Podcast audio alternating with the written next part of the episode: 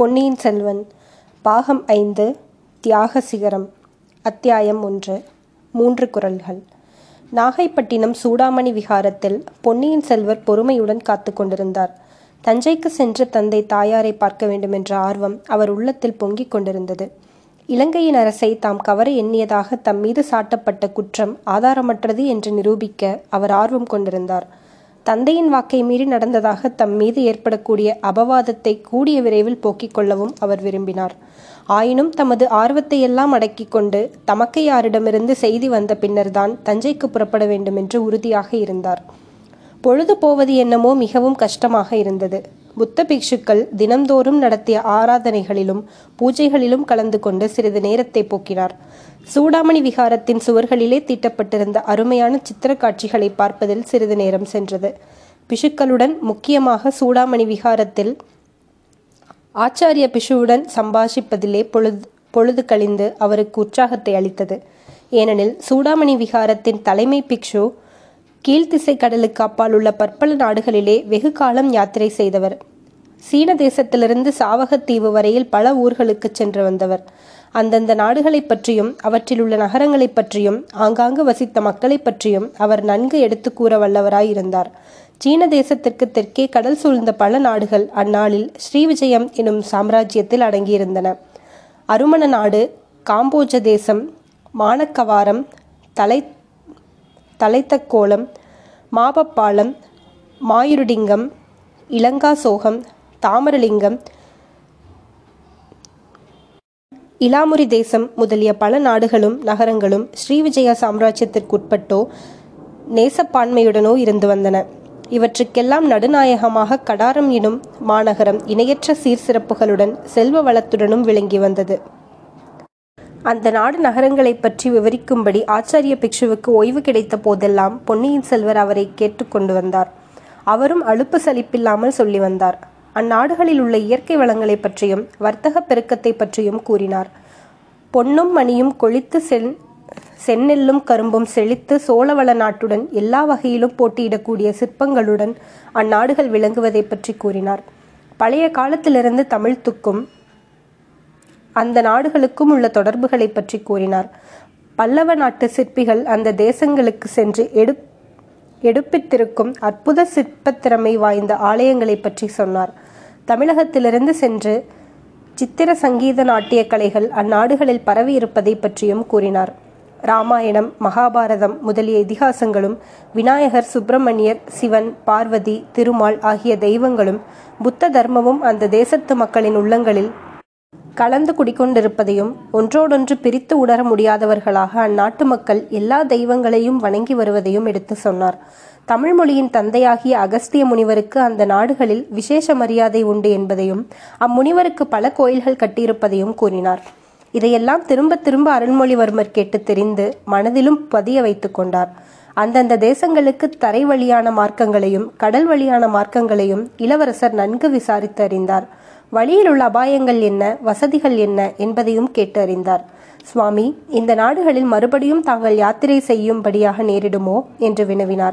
புத்த பகவானுடைய சித்தம் போல் நடக்கும் இளவரசே. எதற்காக கேட்கிறீர்கள்? என்றார் பிக்ஷு. நானும் தங்களுடன் வரலாம் என்ற ஆசையினால்தான். நான் உலகத்தை துறந்த சந்நியாசி. தாங்கள் புவி ஆளும் சக்கரவர்த்தியின் திருக்குமாரர். தாங்களும் நானும் சேர்ந்து யாத்திரை செய்வது எப்படி? தங்களை சிறிது நாள் இந்த விஹாரத்தில் வைத்து காப்பாற்றும் பொறுப்பே எனக்கு பெரும் பாரமாயிருக்கிறது. என்று எப்போது என்ன நேருமோ என்று நெஞ்சு திக் திக் என்று அடித்துக்கொள்கிறது சுவாமி இந்த பாரத்தை உடனே நிவர்த்தி செய்ய விரும்புகிறேன். இந்த கணமே இங்கிருந்து. இளவரசே ஒன்று நினைத்து ஒன்றை சொல்லிவிட்டேன். தங்களை இங்கு வைத்திருப்பது பாரமாயிருந்தாலும் அதை ஒரு பாக்கியமாக கருதுகிறேன். தங்கள் தந்தையாகிய சக்கரவர்த்தியும் தமக்கையார் இளைய பிராட்டியும் புத்த தர்மத்திற்கு எவ்வளவோ உதவி செய்திருக்கிறார்கள். அதற்காக தாங் நாங்கள் பட்டிருக்கும் நன்றி கடனில் ஆயிரத்தில் ஒரு பங்கு கூட இப்போது நாங்கள் செய்வது ஈடாகாது. தாங்கள் புத்த தர்மத்திற்கு செய்திருக்கும் உதவிதான் அற்ப சொற்பமானதா? அனுராதபுரத்தின் சிதிலமான ஸ்தூபங்களையும் விகாரங்களையும் செப்பனிடச் செய்த கைக்கரியங்களை நாங்கள் மறக்க முடியுமா? அதற்கெல்லாம் இணையான பிரதியுபகாரமாக ஈழ நாட்டின் மணிமகுடத்தையே தங்களுக்கு அளிக்க பிக்ஷுக்கள் முன்வந்தார்கள் இளவரசே அதை ஏன் மறுத்தீர்கள்? இலங்கையின் சுதந்திர சிங்காசனத்தில் தாங்கள் ஏறியிருந்தால் நூறு நூறு கப்பல்களில் ஏராளமான பரிவாரங்களுடனே கீழ்த்திசை நாடுகளுக்கு தாங்கள் போய் வரலாமே. இந்த பிக்ஷுவை பின்தொடர்ந்து யாத்திரை செய்த செய்ய வேண்டும் என்ற விருப்பமே தாங்கள் மனதில் தோன்றுகிறாதோ? என்று ஆச்சரியமானார் பிக்ஷு. குருதேவரே இலங்கை ராஜகுலத்தின் சரித்திரத்தை கூறும் மகாவம்சம் என்னும் ச- கிராந்தத்தை தாங்கள் படித்ததுண்டா? என்று கேட்டார் இளவரசர். ஐயா இது என்ன கேள்வி? மகாவம்சம் படிக்காமல் நான் இந்த சூடாமணி விகாரத்தில் தலைவனாக ஆகியிருக்க முடியுமா? மன்னிக்க வேண்டும். மகாவம்சம் படித்ததுண்டா? என்று தங்களிடம் கேட்டது தங்களுக்கு படிக்கத் தெரியுமா? என்று கேட்பது போலத்தான். ஆனால் அந்த மகாவம்சம் கூறும் அரச பரம்பரையில் யார் யார் என்னென்ன பயங்கரமான கொடும் பாவங்களை செய்திருக்கிறார்கள் என்று தங்களுக்கு தெரியுமல்லவா? மகன் தந்தையை சிறையில் அடைத்தான். தந்தை மகனை வெட்டி கொன்றான். தாய் மகனுக்கு விஷமிட்டு கொன்றால் தாயை மகன் தீயிலே போட்டு வதைத்தான். பெற்றோர்களும் பெற்ற மகள்கள் மக்களும் உறவு இப்படி என்றால் சித்தப்பன்மார்கள் மாமன்மார்கள் சிற்றன்னை பெரியன்னைமார்கள் அண்ணன் தம்பிமார்கள் இவர்களை பற்றி சொல்ல வேண்டியதில்லை. குருதேவரே இப்படிப்பட்ட கொடும் பாதகத்தை இலங்கை அரச குடும்பத்தினர் செய்தனர் என்று மகாவம்சம் கூறுகிறதல்லவா? ஆம் ஆம். அத்தகைய தீச்செயல்களுக்கு அவரவர் அடைந்த தண்டனைகளையும் கூறுகிறது. அந்த உதாரணங்களை காட்டி மக்களை தர்ம மார்க்கத்தில் நடக்கும்படி மகாவம்சம் உபதேசிக்கிறது. அதை மறந்துவிட வேண்டாம். மகாவம்சம் புனிதமான கிரந்தம். உலகிலே ஒப்புயர்வற்ற தர்ம போதனை செய்யும் நூல் என்று ஆச்சாரிய பிக்ஷு பரபரப்புடன் கூறினார். சுவாமி மகாவம்சம் என்ற நூலை நான் குறை சொல்லவில்லை. ராஜ்யாதிகார ஆசை எப்படி மனிதர்களை அரக்கர்களிலும் கொடியவர்களாக்கி விடுகிறது என்பதை பற்றித்தான் சொன்னேன். அத்தகைய கொடும் பாவங்களினால் களங்கமடைந்த இலங்கை சிம்மாசனத்தை நான் மறுதளித்த தவறாகுமா? மகா புத்திமான்களாகிய புத்த சங்கத்தனர் அதனாலேதான் இலங்கை அரச வம்சத்தினையே மாற்ற விரும்பினார்கள். தங்களை முதல்வராக கொண்டு புதிய வம்சம் தொடங்கட்டும் என்று எண்ணினார்கள். தாங்கள் அதை மறுத்தது தவறுதான். இலங்கை சிம்மாசனத்தில் வீற்றிருந்த அசோகவர் அசோகவர்த்தனத்தை போல் உலகமெல்லாம் புத்த தர்மத்தை பரப்பிய பாதுகாப்புக்கும் வாய்ப்பு வாய்ப்பு தங்களுக்கு கிடைத்தது. குருதேவரே பரத கண்டத்தை ஒரு குடைநிழலில் ஆண்ட அசோகவர்த்தனர் எங்கே? இன்று அந்த புத்தவிகாரத்தில் ஒளிந்து கொண்டு தங்கள் பாதுகாப்பை நாடியிருக்கும் இந்த சிறுவனிங்கே உண்மையில் தாங்கள் சீடனாக கூட நான் அருகதை இல்லாதவன். புத்த தர்மத்தை எப்படி பாதுகாக்கப் போகிறேன்? இளவரசே அவ்விதம் சொல்ல வேண்டாம். தங்களிடம் மறைந்து கிடக்கும் மகாசக்தியை தாங்கள் அறியவில்லை. தாங்கள் மட்டும் புத்த தர்மத்தை மனப்பூர்வமாக ஒப்புக்கொண்டால் அசோகரைப் போல் புகழ் பெறுவீர்கள். என் உள்ளத்தில் இளம் பிராயத்திலிருந்து விநாயகரும் முருகரும் பார்வதியும் பரமேஸ்வரனும் நந்தியும் பிருங்கியும் சண்டிகேஸ்வரரும் கோயில் கொண்டிருக்கிறார்கள். அவர்களை எல்லாம் அப்புறப்படுத்திவிட்டல்லவா புத்த தர்மத்திற்கு இடம் கொடுக்க வேண்டும்? குருதேவரே அடியேனை மன்னியுங்கள். தங்களுடனே நான் யாத்திரை வருகிறேன் என்று சொன்னபோது புத்த தர்மத்தில் சேர்ந்து விடுவதாக எண்ணி சொல்லவில்லை. கடல்களை கடந்து தூர தேசங்களுக்கு போய் பார்க்கும் ஆசையினால் தங்களுடன் வருவதாக சொன்னேன். ஆனாலும் மறுபடி யோசிக்கும்போது இளவரசே தங்கள் வார்த்தையை நான் தவறாகத்தான் புரிந்து கொண்டேன். ஆனாலும் புத்த தர்மத்திற்கும் தங்களுக்கும் தொடர்பு இல்லாமல் போகவில்லை. புத்த பகவானுடைய பூர்வ ஜென்மம் ஒன்றில் அவர் சிபி சக்கரவர்த்தியாக அவதரித்திருந்தார். புறாவின் உயிரை காப்பாற்றுவதற்காக தமது சதையை அவர் அரித்து கொடுத்தார். அந்த சிபியின் வம்சத்திலே பிறந்தவர் சோழ குலத்தினர். ஆகையினாலே உங்கள் குலத்தில் பிறந்தவர்களுக்கு செம்பியன் என்ற பட்டம் ஏற்பட்டிருக்கிறது. இதை தாங்கள் மறந்துவிட வேண்டாம். மறக்கவில்லை குருதேவரே மறந்தாலும் என் உடம்பில் ஓடும் ரத்தம் என்னை மறந் மறக்க விடுவதில்லை ஒரு பக்கத்தில் சிபி சக்கரவர்த்தியும் மனுநீதி சோழரும் என்னுடைய இரத்தத்திலேயும் சதையிலேயும் எலும்பிலேயும் கலந்திருக்கிறது. பிறருக்கு உபகாரம் செய் மற்றவர்களுக்காக உன்னுடைய நலன்களை தியாகம் செய் என்று வற்புறுத்தி கொண்டே இருக்கிறார்கள். மற்றொரு பக்கத்தில் கரிகால் வளவரும் விஜயாலய சோழரும் பராந்தக சக்கரவர்த்தியும் என்னுடைய இரத்தத்திலே சேர்ந்திருந்து கையில் கத்தியை எடு நால்வகை சைன்யத்தை திரட்டு. நாலு திசையிலும் படையெடுத்து போ கடல் கடந்து போ. சோழ ராம்ஜி சாம்ராஜ்யத்தை விஸ்தரித்து உலகம் காலாத மகோன்னதம் அடையச் செய் என்று இடித்து கூறுகிறார்கள். இன்னொரு புறத்தில் சிவனடியார் கோச்செங்கனாரும் தொண்டை மண்டலம் பரவிய ஆதித்த சோழரும் மகானாகிய கண்டராதித்தரும் என் உள்ளத்தில் குடிக்கொண்டு ஆலய திருப்பணி செய் பெரிய பெரிய சிவாலயங்களையும் எழுப்பு மேருமலையைப் போல் வானலாவி நிற்கும் கோபுரங்களையும் கோயில்களை நிர்மாணி என்று உபதேசித்துக் கொண்டே இருக்கிறார்கள். என் முன்னோர்கள் இவ்வளவு பேருக்கு நடுவில் கிடந்து நான் திண்டாடுகிறேன். குருதேவரே அவர்களுடைய தொந்தரவுகளை பொறுக்க முடியாமல் உண்மையாகவே சில சமயம் எனக்கு புத்த சமயத்தை மேற்கொண்டு புத்த பிக்ஷுவாகி விடலாம் என்று கூட தோன்றுகிறது. கருணை கூர்ந்து எனக்கு பௌத்த சமயத்தை பற்றி சொல்லுங்கள் புத்த பகவானை பற்றி சொல்லுங்கள் என்றார் பொன்னியின் செல்வர். இதை கேட்ட பிக்ஷுவின் முகம் மிக்க மலர்ச்சி அடைந்தது. இளவரசே பௌத்த மதத்தை பற்றியும் புத்த பகவானை பற்றியும் தாங்கள் அறியாதது என்ன இருக்கக்கூடும்? என்றார்.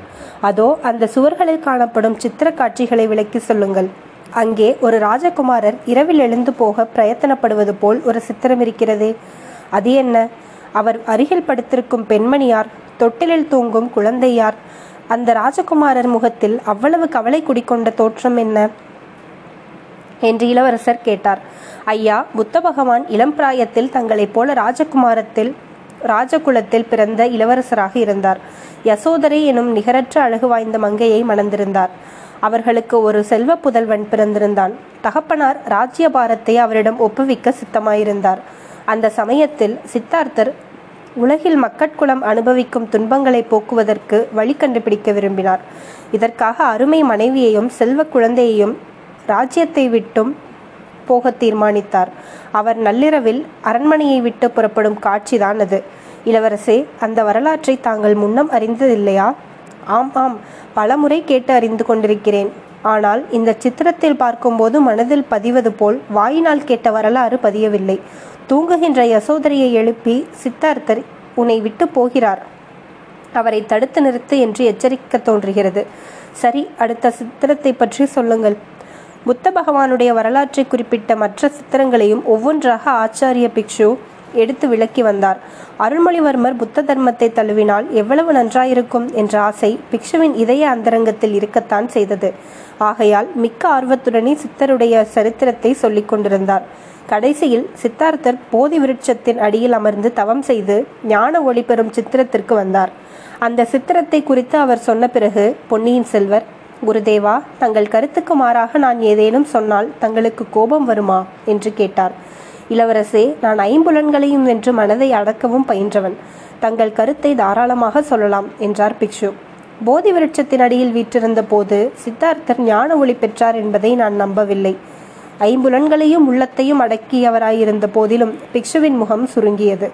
இளவரசே மகாபோதி விருட்சத்தின் ஒரு கிளை அசோகவனத்தின் காலத்தில் இலங்கைக்கு கொண்டு வரப்பட்டது. அந்த கிளை வேர்விட்டு வளர்ந்து ஆயிரம் ஆண்டுகளுக்கு மேலாகியும் இன்றைக்கும் பட்டு போகாமல் அனுராதபுரத்தில் விசாலமாக படர்ந்து விளங்கி வருகிறது. அந்த புனித விருட்சத்தை தாங்களே அனுராதபுரத்தில் பார்த்திருப்பீர்கள். பின்னர் நம்பவில்லை என்று ஏன் கூறுகிறீர்கள்? என்று கேட்டார். குருதேவரே போதி விருட்சமே இல்லை என்று நான் சொல்லவில்லை. அதன் அடியில் அமர்ந்து சித்தார் சித்தார்த்தர் தவம் செய்ததையும் மறுக்கவில்லை. அங்கேதான் அவர் ஞான ஒளி பெற்றார் என்பதைத்தான் மறுத்து கூறுகிறேன். என்றைய தினம் சித்தார்த்தர் மக்களுடைய துன்பத்தை துடைக்க வழி காண்பதாக காட்டிய கட்டிய மனைவியையும் பெற்ற மகனையும் உரிமையுள்ள ராஜ்யத்தையும் தியாகம் செய்து நள்ளிரவில் புறப்பட்டாரோ அப்போதே அவர் ஞான ஒளி பெற்றுவிட்டார் என்பதுதான் சொல்கிறேன். அதை காட்டிலும் ஒரு அற்புதமான செயலை நான் எந்த வரலாற்றிலும் கேட்டதில்லை. ராமர் தன் தந்தையின் வாக்கை பரிபாலனம் செய்ததாக ராஜ்யத்தை தியாகம் செய்தார். பரதர் தம் தமையனிடம் கொண்ட பக்தியினால் ராஜ்யம் வேண்டாம் என்றார். அரிச்சந்திர மகாராஜா தாம் கொடுத்த வாக்குறுதியை நிறைவேற்றுவதாக ராஜ்யத்தை துறந்தார். சிபி சக்கரவர்த்தியும் புறாவுக்கு அடைக்கலம் கொடுத்துவிட்ட காரணத்தினால் தம் உடலை அறுத்து கொடுத்தார். ஆனால் சித்தார்த்தர் யாருக்கும் வாக்கு கொடுக்கவில்லை. யாரையும் திருப்தி செய்ய விரும்பவில்லை. மனித குலத்தின் துன்பத்தை போக்கு வழி கண்டுபிடிக்கும் பொருட்டு தாமாகவே எல்லாவற்றையும் தியாகம் செய்துவிட்டு புறப்பட்டார். புத்த பகவான் போதி விருட்சத்தின் அடியில் ஞான ஒளி பெற்ற பிறகு இதை காட்டிலும் அற்புதமான செயல் ஏதேனும் செய்ததுண்டா? ஆகையால் அரண்மனையை விட்டு புறப்பட்ட போதே அவர் ஞான ஒளி பெற்றுவிட்டார் என்று சொல்லுவது தவறாகுமா? இவ்விதம் பொன்னியின் செல்வர் கூறிய மொழிகள் ஆச்சாரிய பிஷுவின் செவிகளில் அமுதத் துளிகளைப் போல் விழுந்தன. ஐயா தாங்கள் கூறுவதில் பெரிதும் உண்மை இருக்கிறது. ஆயினும் போதி விருட்சத்தின் அடியிலேதான் மக்களின் துன்பங்களை போக்கும் வழி இன்னதென்று புத்த பகவானுக்கு உதயமாயிற்று. அதிலிருந்து தான் மக்களுக்கு பகவான் போதனை செய்யத் தொடங்கினார். சுவாமி புத்த பகவானுடைய போதனையை கேட்டிருக்கிறேன்.